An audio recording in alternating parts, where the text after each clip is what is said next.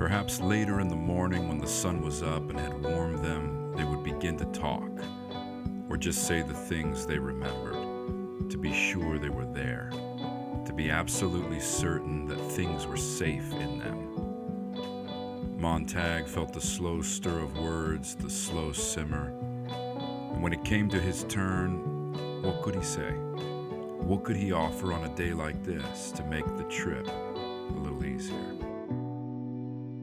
On this week's episode of Love in the Ruins, we're going to look at the poet John Donne. John Donne is one of my favorite poets, and so this will be a little challenging to just sort of keep it on point and focused on just a handful of poems here. But John Donne is born in 1572. He's born to a Roman Catholic family of, I would say, modest means.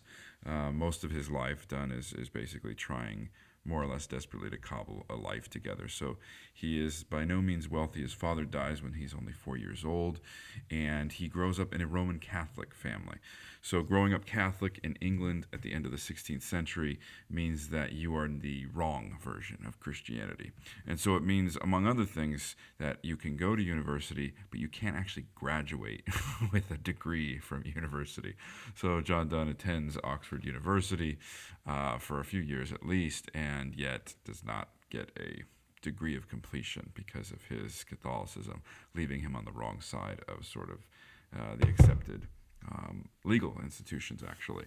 And ultimately, his brother, a, um, a devout Roman Catholic, is going to be arrested for his Catholicism, for sort of a scandal of his practicing Catholicism, and his brother is going to die in prison uh, during that time of arrest. So the Catholicism issue is a, is a big one with Donne.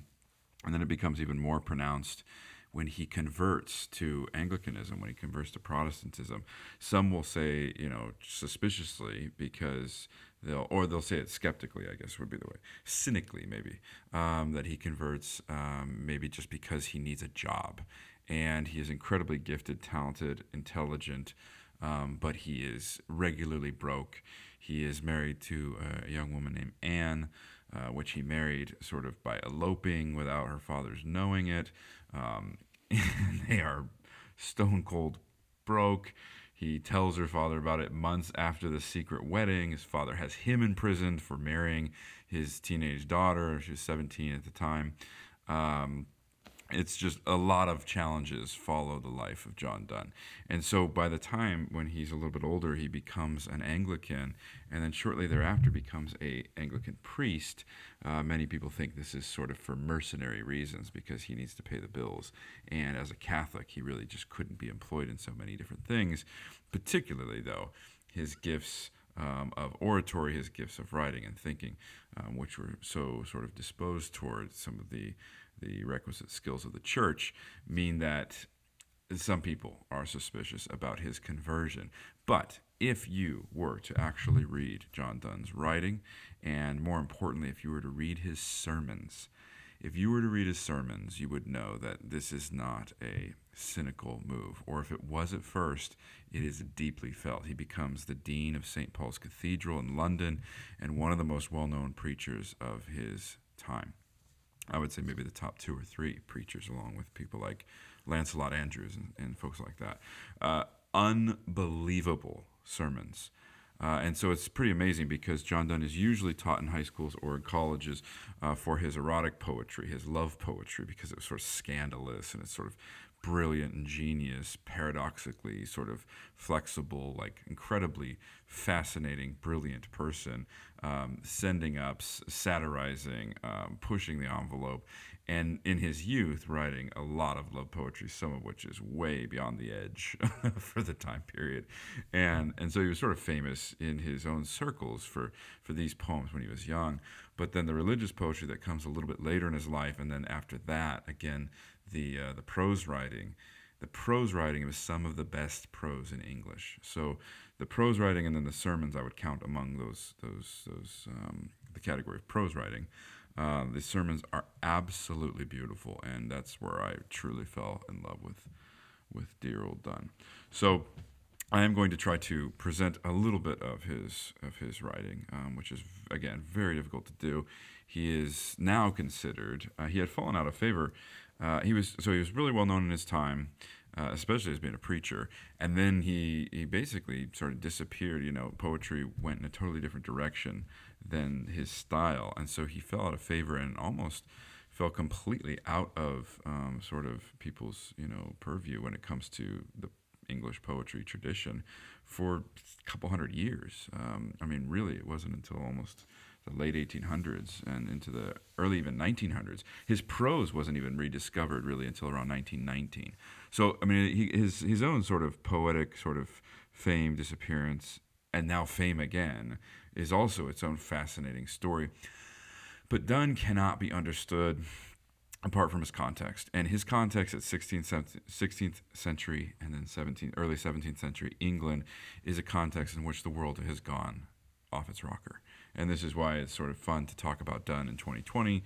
Um, the world in the 16th century is a world that is, is rife now with what we would call philosophical skepticism, uh, with people just wondering if anyone can know anything at all where is the truth? How, how can we trust anyone in, in, positions of authority? This skeptical crisis about whether or not we can know anything and how can we trust anyone, institutional crisis, um, is brought upon by or is brought out by several different factors. Uh, maybe the most obvious would be the Reformation itself.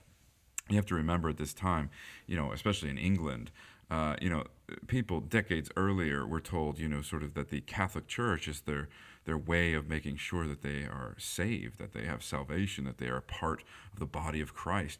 And then, depending on what monarch happens to be in charge of England, all of a sudden everything is kind of thrown back up again. And it's like, oh no, actually, the Catholic Church, you know, according to Luther, is like the whore of Babylon, is the Antichrist, you know. And if you're not Protestant, you're not saved. And so now it's like, the ordinary person's experience of religious authority in the Christian church being completely divided against itself precipitating wars of religion, as they're called later on. Um, it's, it's hard to exaggerate how disorienting that would be. The very foundations of the truth, the, the, the structures of authority, the clergy, I mean, the people that you would entrust the care of your souls, now you're wondering wait, wait, if they are disagreeing, calling one another sort of the antichrist or the you know the worst thing ever or you know or a fraud or a fake um, you know where is the ordinary person supposed to find their security in a moment like that? So the Reformation causes an absolute crisis of knowing, of a skeptical crisis about foundations, about whether or not the truth is even available to people. If those who are trained in the truth can so vehemently disagree with one another about some of the most essential truths, right, especially concerning faith and salvation. Well, add to that picture, if you, not that you need to, but add to that picture uh, a few other key factors. One in which, for example, um, the cosmology of the time has dramatically shifted, right? Um, sort of the, the, the heliocentric vision of reality is also fairly new in the water, at least again for the, the common person's experience of things. And so you'll see tons of writing, including Donne's own poetry, talking about the heavens being shaken, that you know, the planets themselves being out of joint. And this is because just scientific understandings about the way in which the, the planets move and a way in which the Earth is no longer conceived, at least at the popular level, to be the center of, of that reality, of that cosmic reality. Um, this is seen as a, a mirror of the disorder in the human sphere. So, looking up, you see the disorder of the heavenly spheres. Oh my gosh, we've been, at least again at the popular level, we've been understanding the way that the, the heavens rotate um, wrongly.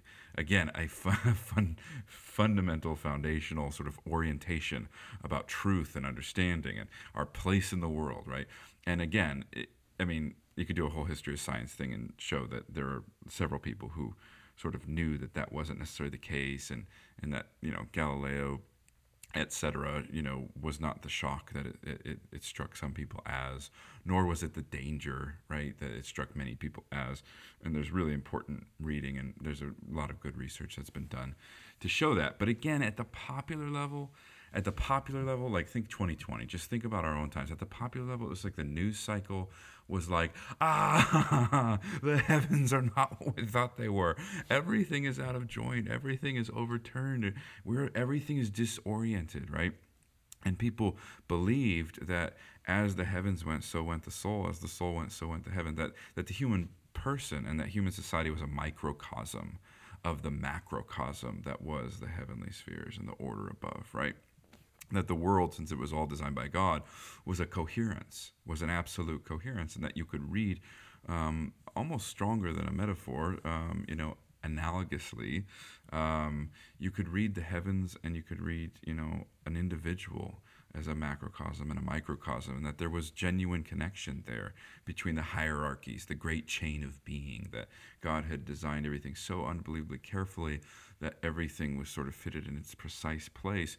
And so, truly, for, for the popular mind, for the heavens to be out of place, for them to be out of their place, um, really did have this like almost existential ripple effect down to every other order of of placedness, including the placedness of the soul or, or even of the nation, of society, of the home, of any number of things. So so cosmology is contributing to this. The Reformation is contributed, but this is also the age of discovery. And the age of discovery means that that England and its in its understanding, or Western Europe and its understanding, is now starting to knowingly collide with other people and other places in the world that were not known in this way. And these other people, other places in the world, have different claims about reality, claims about religion or, or, or ritual, claims about you know what what what what is true or what is moral, what is good, um, claims that seem to fundamentally, in some cases, collide with, uh, subvert, uh, again, disorient um, those who assumed sort of the Western, sort of European mindset was the one that was going, and uh, and aside from maybe some peculiar sort of exotic, you know, stories that came from from Asia, um, you know, like that, that basically Western Europe was the sort of center of, or at least was, was a stable locus of true meaning, right? And so the age of exploration now also disrupts this because now there are complete competing claims about truth, about about God, about all sorts of things coming from now, um, you know, other cultures and other places. If that's not enough, wait, there's more. is it like a talk show? Like no, I guess it is a talk show. No, it's like a game show. Um, if that's not enough, um, then you also have the expansion of education at the time beyond the elite, um, with the establishment of grammar schools for the middle class. Okay, now when education now is starting to, to sort of go, and this, you know, on the back of the Reformation, the, the move to vernacular languages in order to translate the Bible, uh, the recovery ad fontes of texts, right, for just the Renaissance movement, the Christian humanist movement, um, recovering how to, you know, speak, read, write everything Hebrew, Greek, etc um, Latin, of course. Um, now, all of a sudden, education itself is expanding beyond the elites, beyond the sort of the noble or the aristocratic class, and is now becoming uh, more and more prevalent amongst um, the middle class. And, and truly, you know, I mean, it can be exaggerated, but William Tyndale's uh, oft repeated phrase that the plowboy, right, the plowboy, the common sort of, you know, field hand is going to be able to read the Bible better than this or that priest because it's going to be fresh and it's going to be clear and they're going to be coming to it without bias or prejudice. But but the idea that a that a plowboy could read was already an assumption about the transformation of education being spread to the middle and even potentially to the lower classes. So the shifting in that now means many many many more people have access to truth claims that were previously more or less relegated to you know, sort of a scribal kind of class, a religious class, and then certainly an elite or aristocratic class that could afford to be educated. That's also being disrupted. And so that means more and more different sorts of people from different sorts of bloodlines, like not just noble blood, uh, are starting to think, write, read, right, uh, contribute to the public discourse. That is also destabilizing things, as you might imagine. But wait, Johnny. But wait, Johnny. There's more. Um, so uh, there's also in the 15th century um, the War of the Roses. And, and with this, the gradual curtailment of the nobility's um, feudal power and the rise of a centralized sort of government structure, let's say under the monarch in London, for example, if we're talking about the English context. Um, but the rise of nation states, the rise of centralized government, means that there is become this sort of monolithic claim to be the center and source of at least coercive power, right? The means of the state, uh, the sword of the state, as it were. away from sort of a more spread out, spread around. I don't know if you watch like The Last Kingdom or something where where like a king is there, but like the nobles are almost right there as to power and as to importance. Or if you just read like any of Shakespeare's uh, history plays, that just shows you I'm an English major. Uh, watch any of Shakespeare's history plays is what theater person would say. um, but if you're familiar with Shakespeare's history plays, then you also have this sort of uh, shift, this dramatic shift. I absolutely adore the history plays, but this dramatic shift away from the uh, the incredible importance of nobles in governing uh, England to this sort of more and more con- congealed, sort of monolithic power source, you know, in, in the figure of, let's say, Richard II. Um, and so that, that shift as well means that, you know, centralized uh, government uh, is reorienting things. And then the claims of that, of that king or of that family or of that particular locus of power you say might be a stabilizing force. But for example, if you're in England and it's someone like Henry VIII, and you know England is literally like you know going this direction, that direction. He's killing this wife, you know, um, taking that new wife um, you know, deciding religious matters based on sort of a personal need to produce an heir because he is now the locus of all authority and power, that's disorienting, right? Then it's like Henry VIII versus the Pope, you know? it's like, wait, doesn't the Pope know the truth? Why, why, now we have to believe Henry VIII knows the truth, even though he's just sort of, you know, creepy? There's other ways to say that. Um, so, like, all of that contributes to this incredible sort of buildup of absolute skeptical crisis as to who can know and where can it be known and who knows this and how do we trust them for that? Um, you know it's like we got copernicus and brahe and kepler and galileo and and that's and that's that's awesome but that's that's that's a little disorienting and they're still trying to sort that out. And we got Luther and Calvin and the Reformation and Henry VIII, and we, you know, and, and now Queen Elizabeth, you know, let's say in the time of Donne, and and you just have this world that that people are beginning to, to more commonly ask the question, what even is the truth, and where is the truth? And it's not the kind of uh, nihilistic skepticism maybe that we would entertain in 2020, but the existential side of it, like the the exhaustion, the the the frustration, the anger, the confusion, the I don't know like where my place is in the world that so many people are feeling these days is not dissimilar. Okay, it's at least similar to to a lot of what was being felt at the time in the 16th and early 17th century, especially in England. Um, and so, you know, that just has to be on the table because Donne, Donne tackles this in his poetry. For example, in the first anniversary, also known as the, or an anatomy of the world. I mean, exactly what I'm talking about, an anatomy of the world, right? So let's dissect the issue. He says, for example, and new philosophy calls all in doubt. The element of fire is quite put out. The sun is lost, right? Like that it's just such beautiful language, though. The sun is lost, and the earth, and no man's wit, like the heliocentric, like the displacement. Like, where did the sun go? The sun is lost in the earth, and no man's wit can well direct him where to look for it. And freely men confess that this world's spent. I mean, that, that is 2020. Freely men confess that this world is spent when in the planets and the firmament they seek so many new, they see that this is crumbled out again to his atomies. Tis all in pieces, all coherence gone, all just supply and all relation.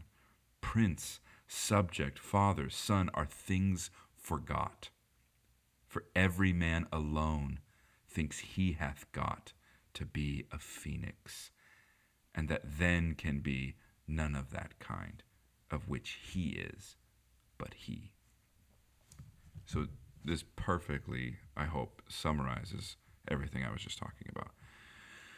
Everything is out of joint. The world has been broken into a million pieces. Uh, you know, order and family, all these things, these these these understandings of role, responsibility, um, are all dislocated And now every individual is like standing alone, thinking that they need alone to carry the weight of reality alone because they can't tell who they can trust anymore or where the truth might actually be sort of reliably found because institutions are completely either dissolving or being completely reformed and changed.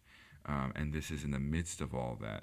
And so the ordinary person is all completely out of joint, and the world itself feels like it is done, like it is spent. So, in that context, John Donne lives and breathes and writes. And the first kinds of things he writes in his in his younger days is is really good love po- love poetry, love poetry. Excuse me, um, really good love poetry. And I say really good if you read the pleasant love poems. There are very dark and disturbing love poems that John Donne writes that are unbelievably cynical and crass and and uh, you know just flights of paradox or um, or I mean it, it, maybe it wouldn't strike us. I know it does strike us this because I, have taught this to my students at, at UCI in the past, um, and it does strike them this way. Like oh my gosh, this is like creepy. Like this is messed up stuff. So like Donne's range um, is considerable. Uh, I'm going to read uh, what I find to be some of the more beautiful of the love poems, just because I did have to pick, and so um, I did pick some that you know are more pleasant uh, as to what they're actually saying, as well as to how they're saying it. Um, but I, I don't want to sugarcoat it. I mean, if you read Donne's erotic poetry, it uh, it can take a dark, dark turn. It could take a really despairing turn. It could take a really cynical turn. Um, and oftentimes, you know, it's clearly he's like trying to use the poem to seduce a woman, right? He's trying to like flatter her uh, into a, you know, into into his clutches, as it were. And and and and usually it's like you know it's tongue in cheek and it's you know it's super hyperbolic and it's it's all these sorts of rhetorical performances. Um, but all of that is to say, his the diversity and range of of even his approach as a poet and as a rhetorician is because he's in this world in which everything's all over the place. Like everything is all over the place.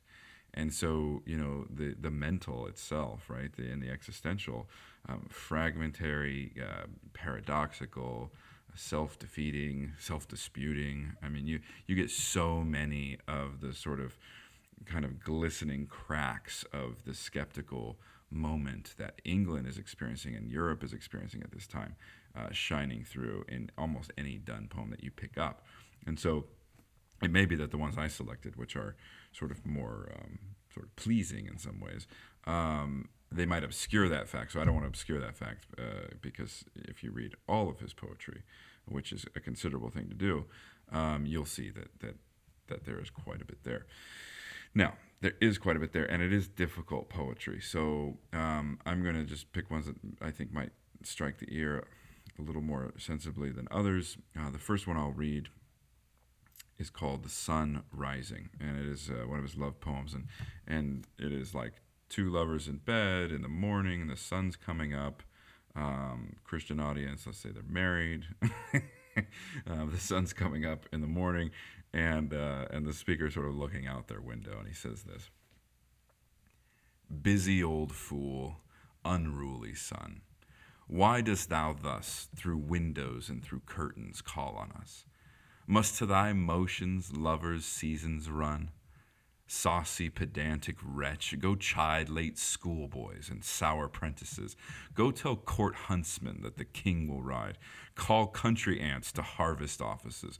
Love all alike, no season knows, nor clime, nor hours, days, months, which are the rags of time. Thy beams so reverent and strong, why shouldst thou think? I could eclipse and cloud them with a wink, but that I would not lose her sight so long. If her eyes have not blinded thine, look, and tomorrow late tell me, whether both the Indias of spice and mine be where thou left'st them, or lie here with me. Ask for those kings whom thou saw'st yesterday, and thou shalt hear, all here in one bed lay she's all states, and all princes I, nothing else is. Princes do but play us.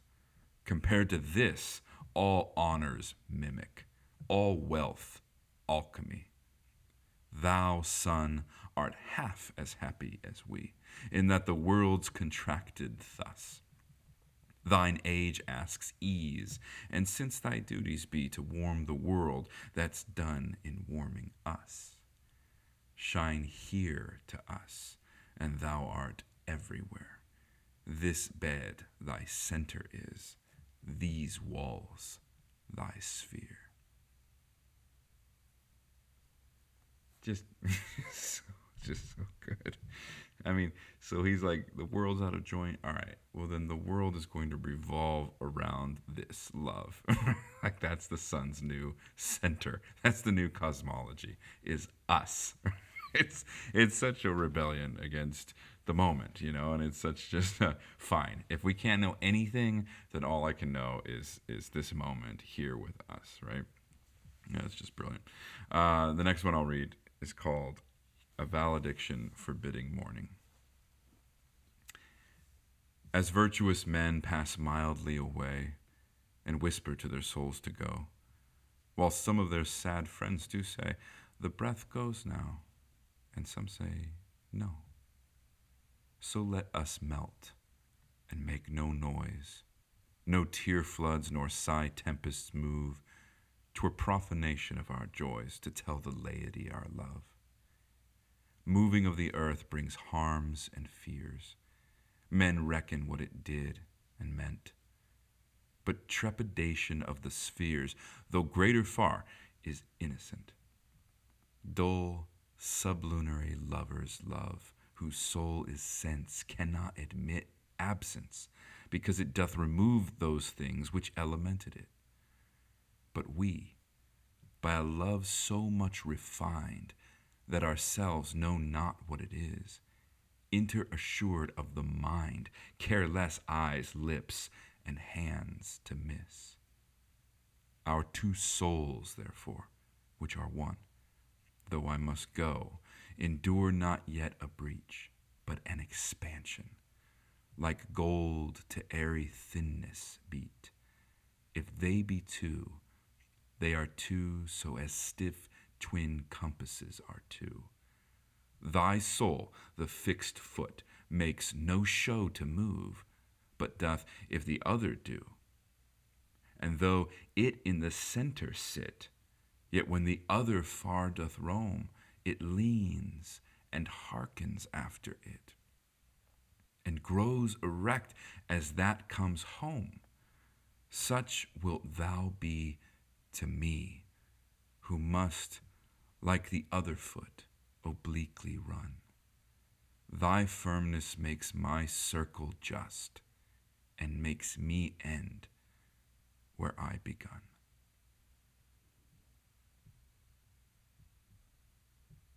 The next one is called The Good Morrow. I wonder by my troth what thou and I did till we loved. Were we not weaned till then, but sucked on country pleasures childishly? Or snorted we in the seven sleepers' den? 'Twas so, but this all pleasure's fancies be. If ever any beauty I did see, which I desired and got, 'twas but a dream of thee. And now, good morrow to our waking souls, which watch not one another out of fear. For love all love of other sights controls, and makes one little room and everywhere. Let sea discoverers to new worlds have gone. Let maps to other worlds on worlds have shown. Let us possess one world.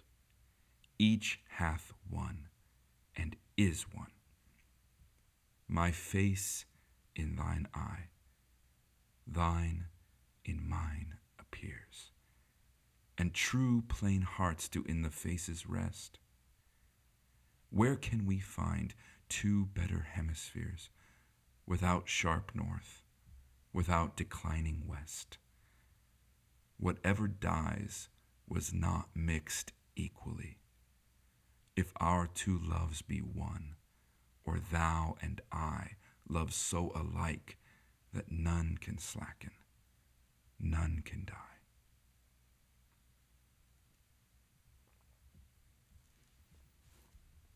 I, I, you're probably hearing all the themes that I was, hopefully, uh, the themes that I was talking about exploration and again the, the heavens keep returning uh, because they're out of joint and what can be known is is the love of these two people. Um, and there's something there's something to that. I mean there's something pretty Christian to that too. Uh, but I won't push that point yet because I have more that I want to read. The next poem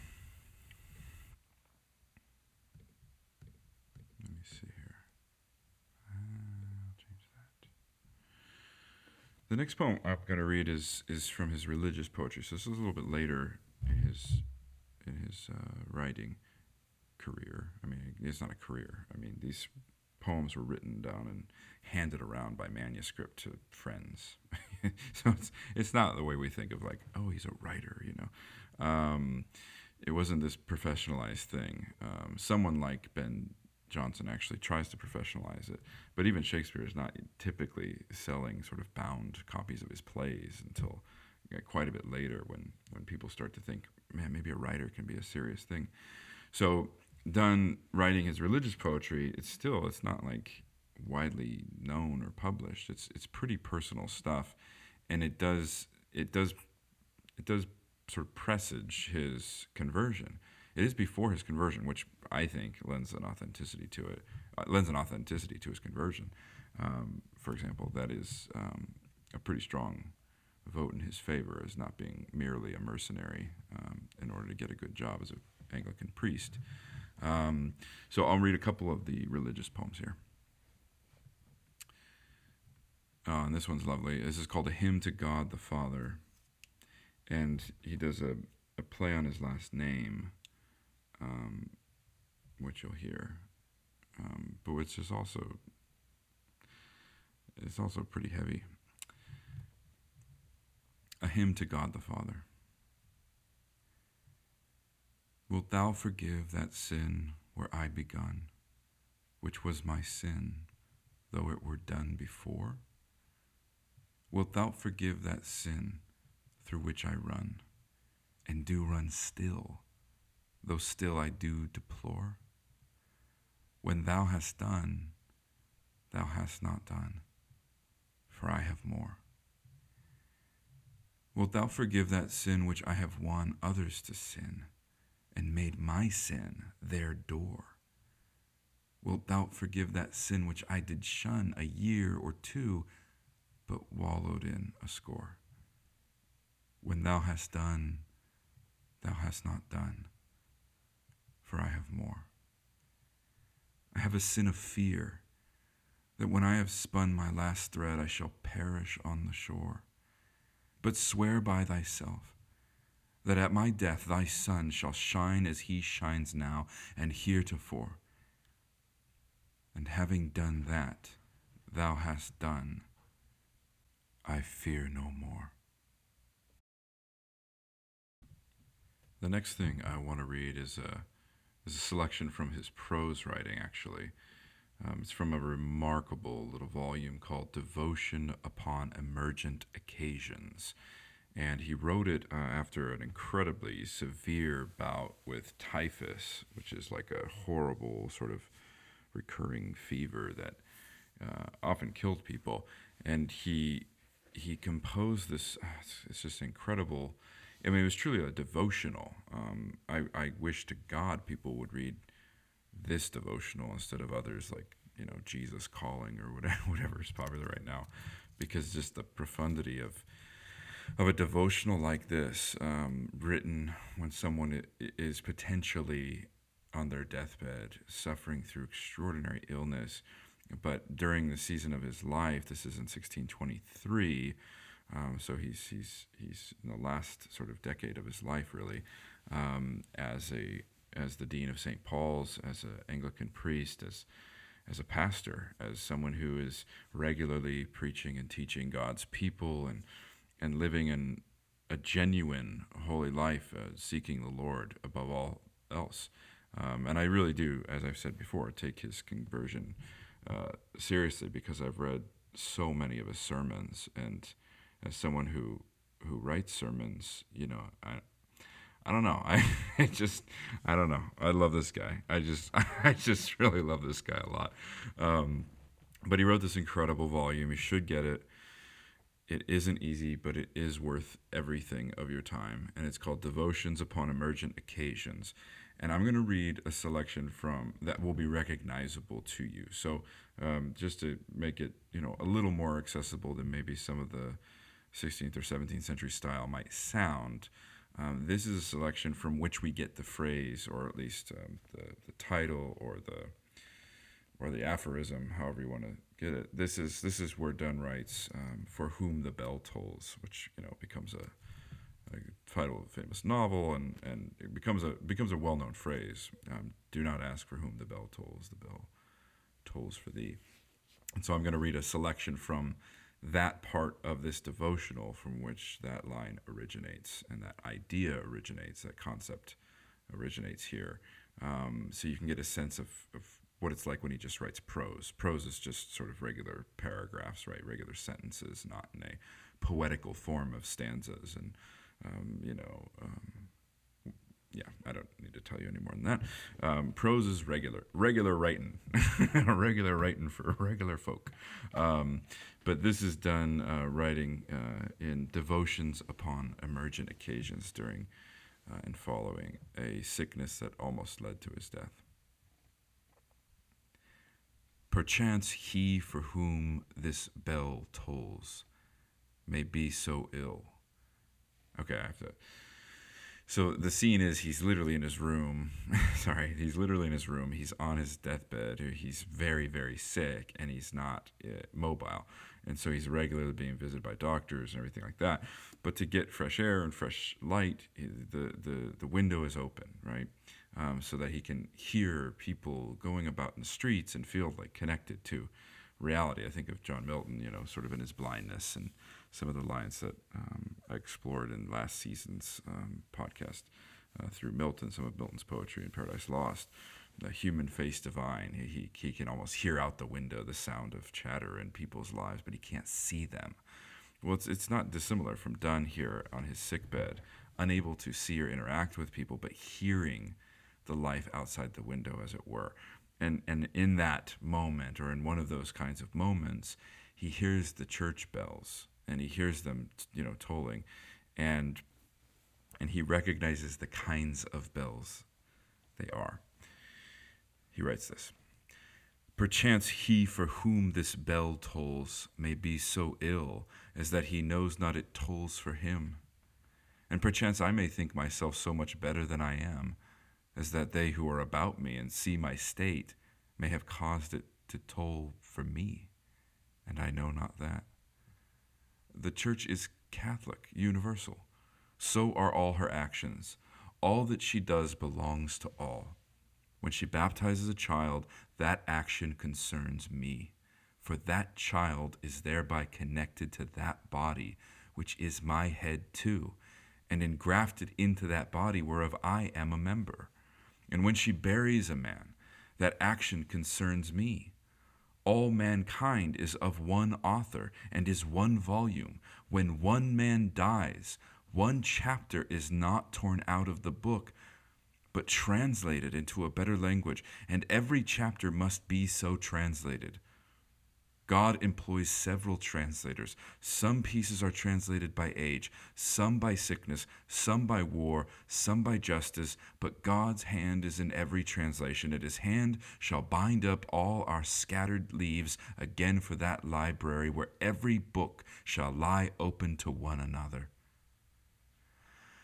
As therefore, the bell that rings to a sermon calls not upon the preacher only, but upon the congregation to come. So this bell calls us all.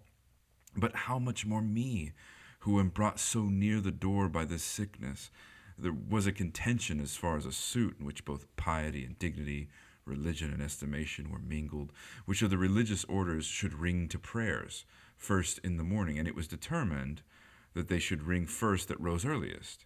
If we understand aright the dignity of this bell that tolls for our evening prayer, we would be glad to make it ours by rising early in that application, that it might be ours as well as his, whose indeed it is.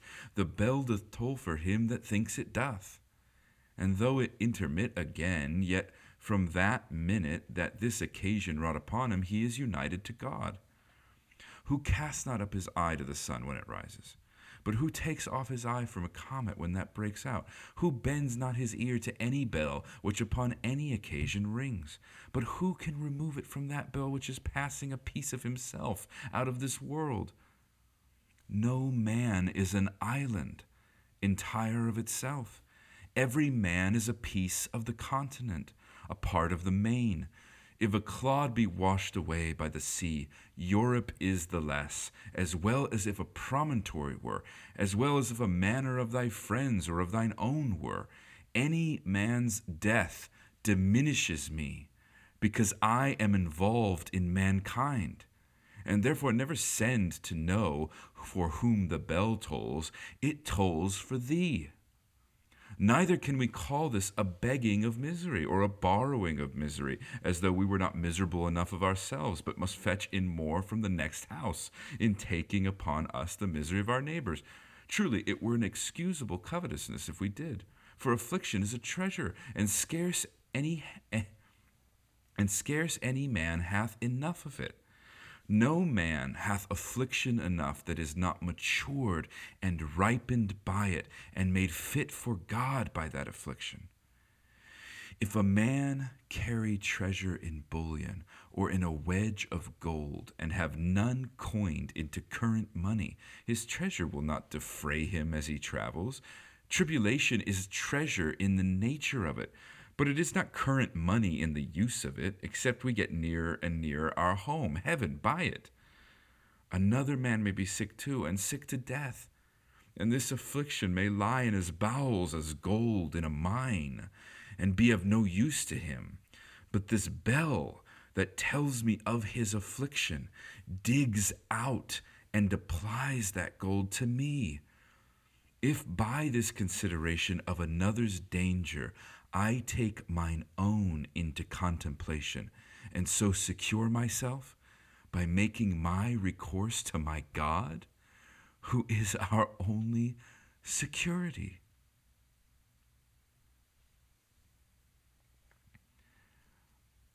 I mean, is there a more true word for the age of COVID 19?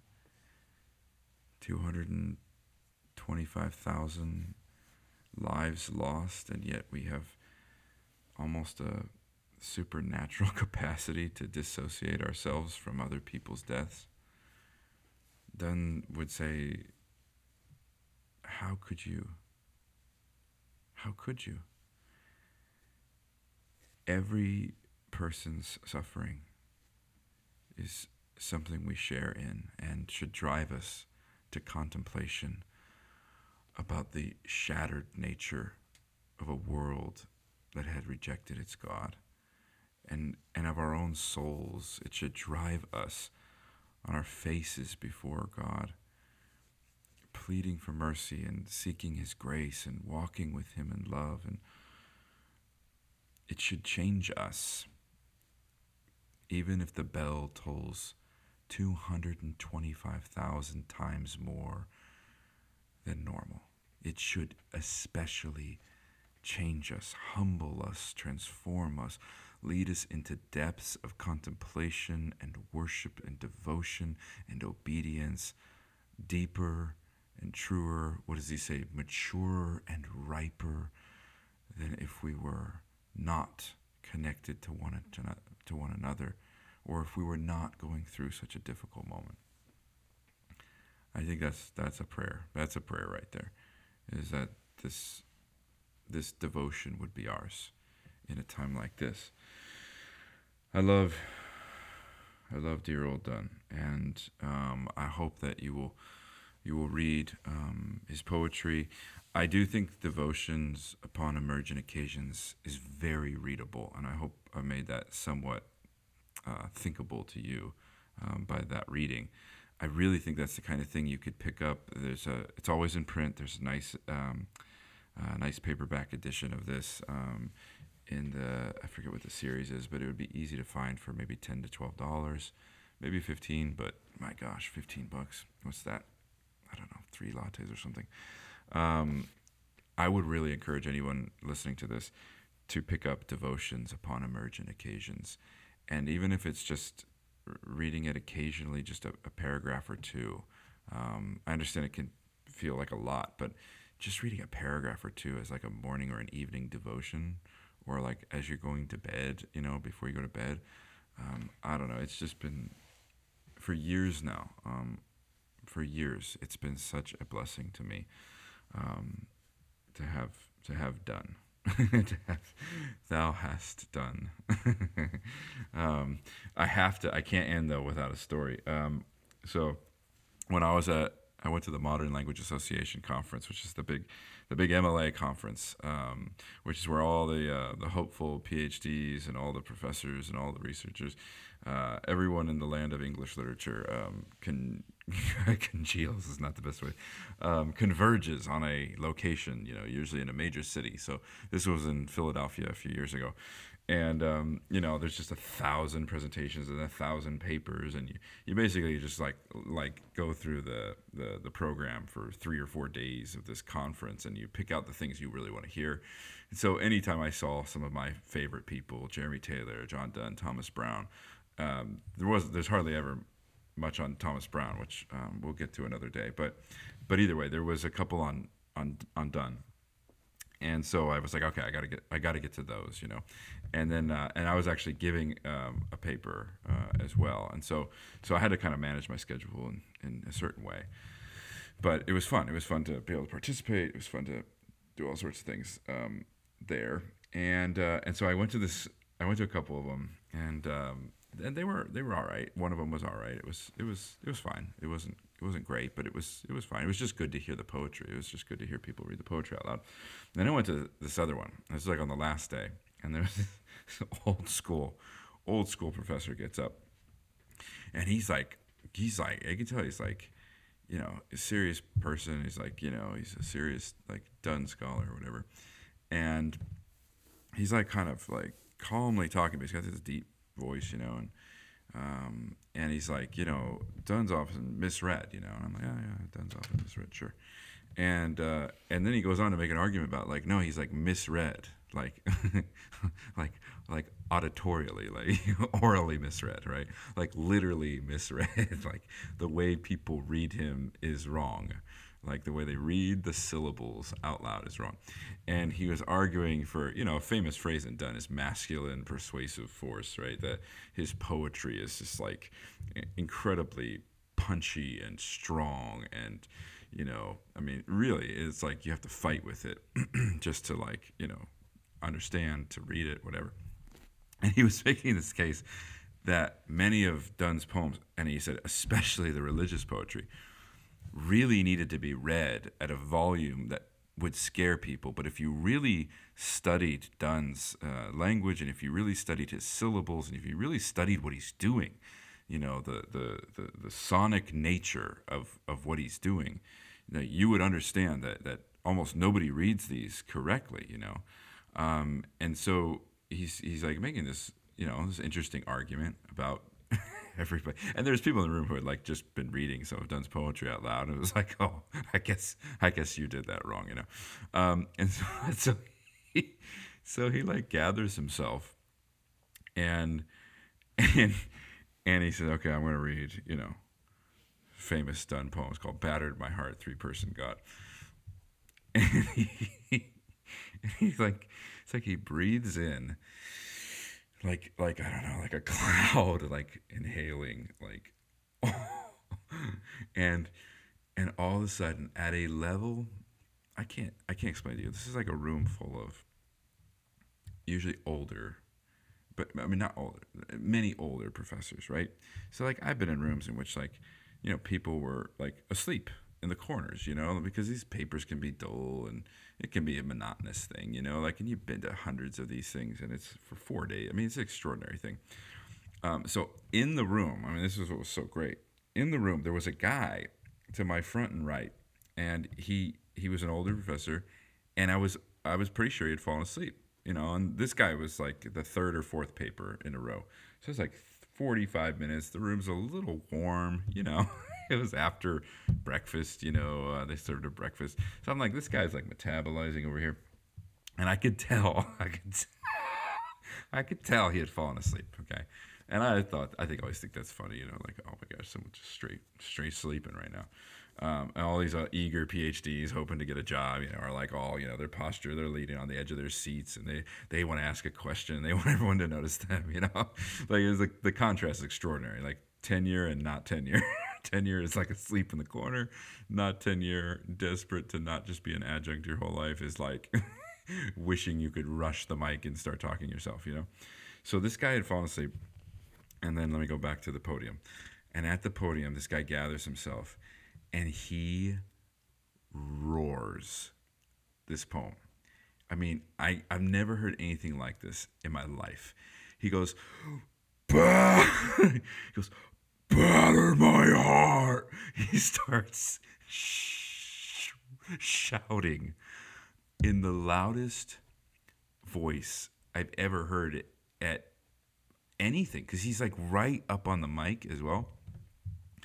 And he doesn't just like and he is so going for it. So, so as soon as he does that, the guy to my front and right, this older professor who's clearly fallen asleep, he literally, it was, it was like he, it's like he had been shocked by a defibrillator. Like it was seriously like someone had revived him from the dead, and I thought he was having a heart attack as he was being.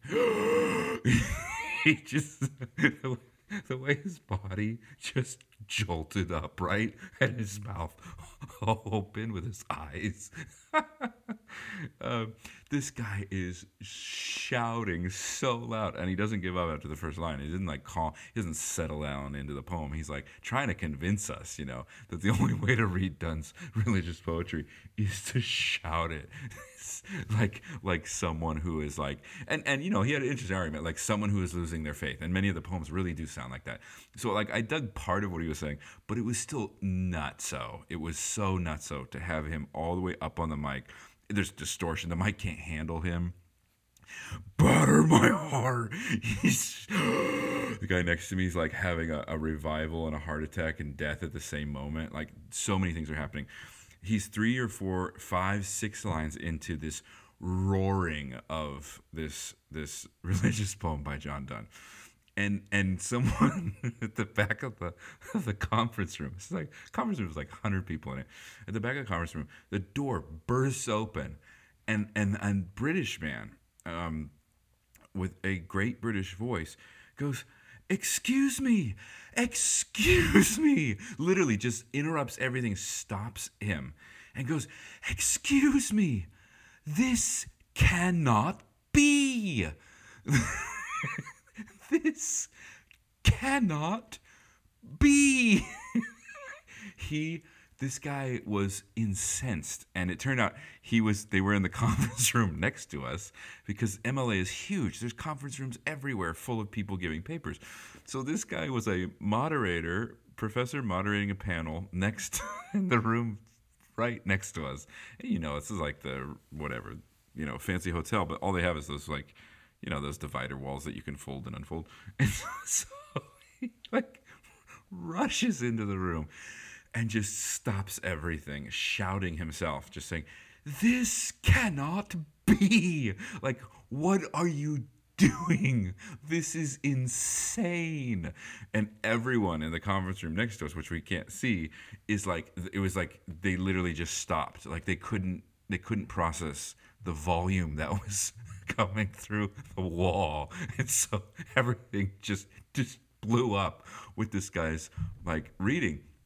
But what was so amazing was this was the whole point of the guy's paper was that, was that everyone reads this these poems wrong. And the only way to read them right is by roaring them as though you are losing grip of your own salvation you know? I mean like it was a fascinating it was an interesting argument but it was a it was a sonic argument. And and the guy didn't know it was like it was like he came back out of a trance, like the guy who had been roaring, and his you know because his speaking voice is actually kind of quiet and oh oh um, uh, well um uh, excuse, uh, excuse me um uh, and the other guy like no explanation wasn't asking like can you like can you explain like what just happened here? Why are you yelling? Like he just comes in and just this cannot be. This is you have to stop. The guy's like oh, oh, oh, oh, like comes to himself you know like comes down from wherever he was. And it's like oh um okay um hmm well that's interesting. And he's just like mumbling to himself. And then the british guy like just furious this british guy you know, like barges back out of the room because he's got to go back into his conference room and try to restore like sanity or whatever. So then our guy, like, he just gives this entire paper on why it has to be read at this sonic register or else it's being misunderstood. and it's like this, you know, and uh, and so now. I mean, everybody is just on like the edge of their seat. Like, what's this guy gonna do? Like, is he gonna read it quietly and betray like everything he wrote about? it was just like I mean, it, was like the nerdiest, like wonderful sort of showdown ever. And and the guy, to be fair, like the guy, the guy couldn't help it. He just couldn't help himself. He tries so hard. He tries so hard to dial it down, and and he ended up like. he ended up going almost back up, and you could see people on the panel like, just must, must move the microphone back because everyone's afraid the British guy is like about to burst in again, and and it turns out he was about to burst in again. Um, it was just it was an extraordinary moment. I got a guy, you know, having a having a, a, a, come to Jesus moment out of a out of a deep reverie on my right. I got a British guy coming in, just like Fawlty Towers, like just John Cleese, like this cannot be. Whatever's happening needs to stop. You horrible people. And then he just walks out. And then I have this this poor I don't know, even poor, but I just felt like like bad for the guy. He didn't know what to do because he had to finish shouting the poem, which is what he went to do. And the British guy came back and yelled at us again. It was an incredible moment uh, in my in my uh, conference going English poetry life. Uh, anyways, I don't know. I love that. I love that moment. I couldn't I couldn't wait to tell people about that moment, and then I didn't even know how to tell because I was like, well, nobody cares that you're at a conference for people talk about poetry. anyway, so I haven't gotten to tell that story many times. So there you go. Um, I love Donne he is talking about absolutely everything and ultimately he especially in his later stuff is talking about the lord in ways that uh, minister to me in in in ex- extraordinary ways that i know would also minister to anybody um, but he also had a an, an absolutely wicked sense of humor and i just I know he would have been so thrilled by everything that happened at that particular moment in the conference. So, so I commend to you uh, the English poet John Donne. Um, all his stuff is available for free online. But uh, do pick up Devotions upon Emergent Occasions. You will not be sorry that you did, even if you have to go slow and take just little little bites with a cup of coffee. Um, I know it will it will richly bless you. I, am confident of that. Um, so thank you, thank you for listening. I, I, hope this will encourage you to spend a little more time uh, with dear old Donne.